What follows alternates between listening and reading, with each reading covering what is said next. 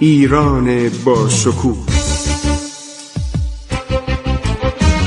2800 سال تاریخ.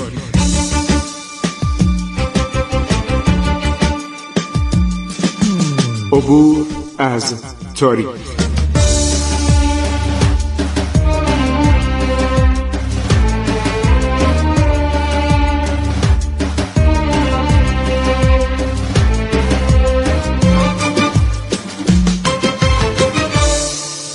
بسم الله الرحمن الرحیم. به نام خداوند بخشاینده مهربان. من خسرو معتزد هستم. با شما شنوندگان عزیز رادیو جوان در برنامه عبور از تاریخ صحبت می کنم ابو طالب پسر حاتم بیک نصیری در سال 1019 هجری قمری جانشین پدرش میشه. چون عرض شود که این طالب خان آدم با استعدادی بود و شاه عباس هم خیلی از پدر این راضی بود. مدت ده سال این وزیره. در سال 1030 مورد عدم عنایت شاه قرار می‌گیره. به دلایلی. از وزارت معزول میشه و مدت یازده سال منزوی و بیکار بوده. در این سال شاه صفی که پادشاه شده بود تصمیم می‌گیره تمام شاهزادگان و بستگان نزدیک خودشو که ممکن بود روزی مدعی پادشاهی وی شوند از میان برداره. خلیفه سلطان اعتماد و دوله رو که داماد جد شاه بزرگ بود از سال 1033 مقام وزارت اعظم داشت از آن شغل برداشت. چهار فرزند او را که امزادگانش بودن کور کرد. این روشی بود که عثمانی ها می‌کردن تو ایران هم عرض شود متداول شده بود. این جنایت. حالا جناب شاسفی هم می‌خواد عرض شود که هر چی شاهزاده هر چی آدم با نفوذ بردار این اشتباه ها یعنی مملکت خالی از آدم می‌شد. چهار فرزند او را که امزادگانش بودن کور کرد. بار دیگر وزارت اعظم را به میرزا ابو طالب اردوبادی داد. مردم اردوبادی در آن سوی رود عرس بود و یکی از شهرهایی بود که در تاریخ ایران خیلی شهرت داره و اینها ایرانی اصیل بودند.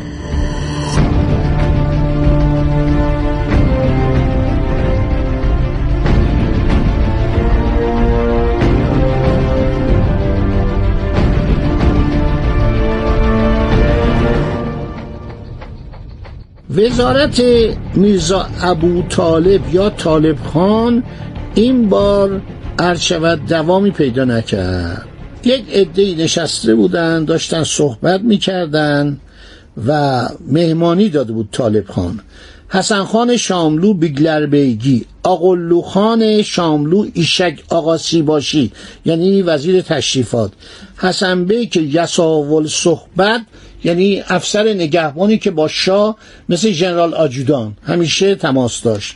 داماد طالب خان در چادر او در یلاق سهن در آذربایجان شاه صفی هم اونجا سال 1043 داشتن شام میخوردن بسات نشاد و عرض شود صحبت و خنده و حرفای شیرین عرض شود گسترده بود.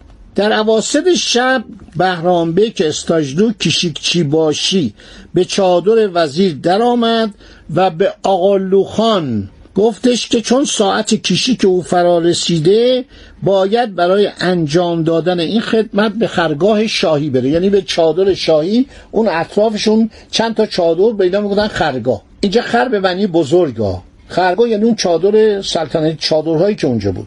ابو طالب خان مجلسش دید داره سرد میشه. برگشت از کشیکچی باشی خواهش کرد که آقولو خان رو ساعتی از کشیک معاف دارد. کشیک چی باشی دست بر نداشت. با آقولو خان اصرار کرد بر سر کار خود برود. وزیر خب خیلی قدرت داشت. ده سال زمان عرض شود که شاه حکومت کرده بود. بعدم در حاشیه بود. بعدم دوباره صدر اعظم شده بود خیلی مرتوجه بود. شام جوان بود 17 18 سالش بود دیگه.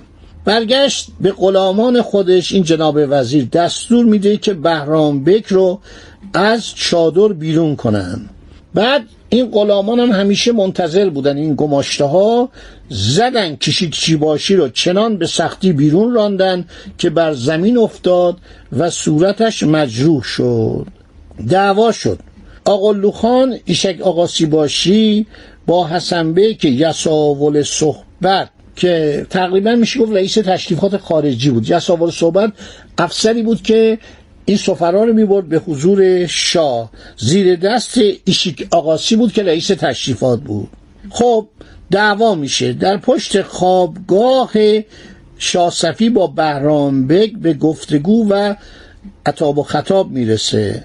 گفتش که آخه نوبت کشی که توه. چرا نیومدی سر پست خودت؟ سر به صدا محافظت علا حضرت شاسفی آقا خان دعواشون میشه یک چوبی رو در دستش داشته محکم بر سر بهرام بک می‌زنه. سر شکافته میشه خون روی سر و روش فرو میریزه. شاسفی جوان بوده و در چادر بوده صداش در نمیاد. روز بعد شاه از حرم میاد بیرون. بهرامبک با سر و روی خونالود پیش میره و میگه قربان ببینید چی به روز من آوردن. گفت خیلی خوب. تو نگران نباش من رسیدگی می‌کنم. و آن روز به ایمان حسن خان بیگلر بیگی بود. بعد گفتن آقا یه جلسه بذارن این آقای کشی کشی با حرف حساب می‌زنه. میگه من رفتم. از آقا خواهش کردم تشریف بیارید. با سر کشیک دونشون زده سر من شکسته اونم پشت چادر شاهنشاه. شاه میره در چادر حسن خان بیگلربیگی خراسان. یعنی استاندار نه یه درجه پایینتر بعضی شهرها رو بعضی از استانها ایالات رو بیگلربیگی میفرستادن بعضی رو والی میفرستادن. بیگلربیگی تقریبا میشه گفت معادل فرماندار کل بوده. طالب خان وزیر و همه اعیان و سران دولت در چادر حسن خان گرد آمدن. من وقتی میگم چادر شما فکر نکنید چادرهای سفری ها از این چادرهایی که مردم میرن پیکنیک و اینا. نه خیر یک خانه بود. این چادرها پوش بود بسیار بزرگ با عظمت خیلی زیبا زربف واقعا این به اصطلاح تناب که داشت این تیرکی که اون وسط میگذاشتن یک سالن بزرگ بود. و جالبه که در کنار این مثلا یه چادرایی میذاشتن در اونجا مثلا آبدارخانه بود. اون طرف غذا درست می‌کردن. اون طرف خوابگاه بود. یعنی چادر نادرشاه پوش نادری یک فکر کنید ساختمان با عظمت مجسم بود منتها با چادر. برای بیشتر چادر نشینی در ایران رواج داشت. در سفرها با چادر حرکت می‌کردن. از چادر استفاده می‌کردن.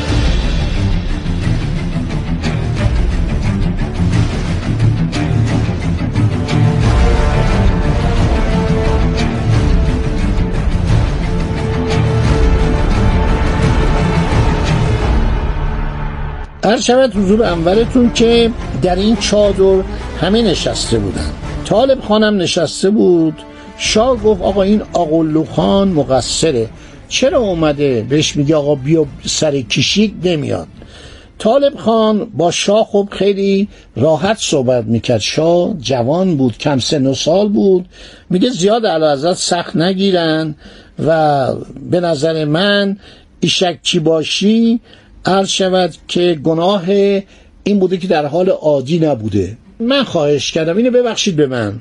شاه صفی گفت این فوشایی که دادم من شنیدم.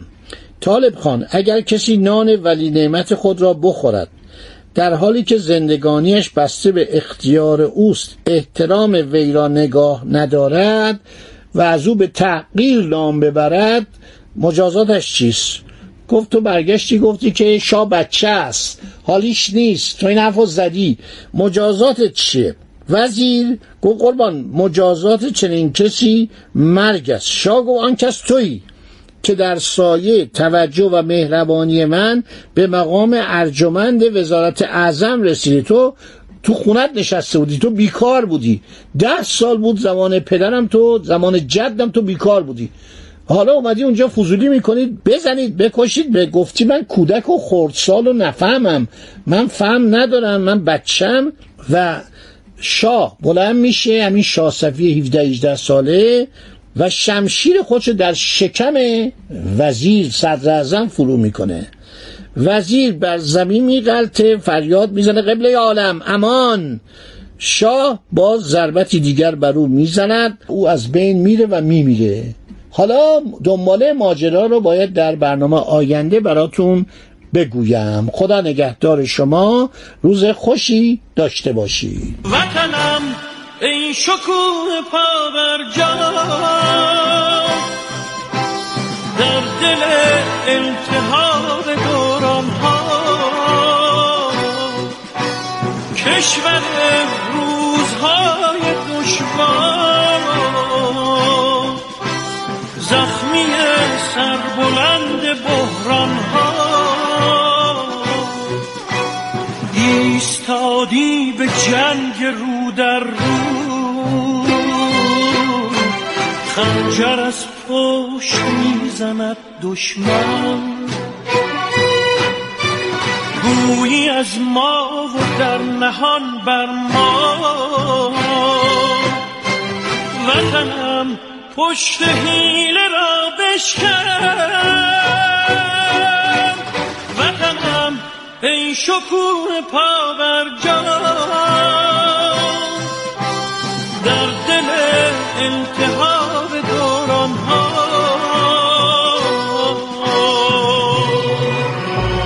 عبور از تاریخ.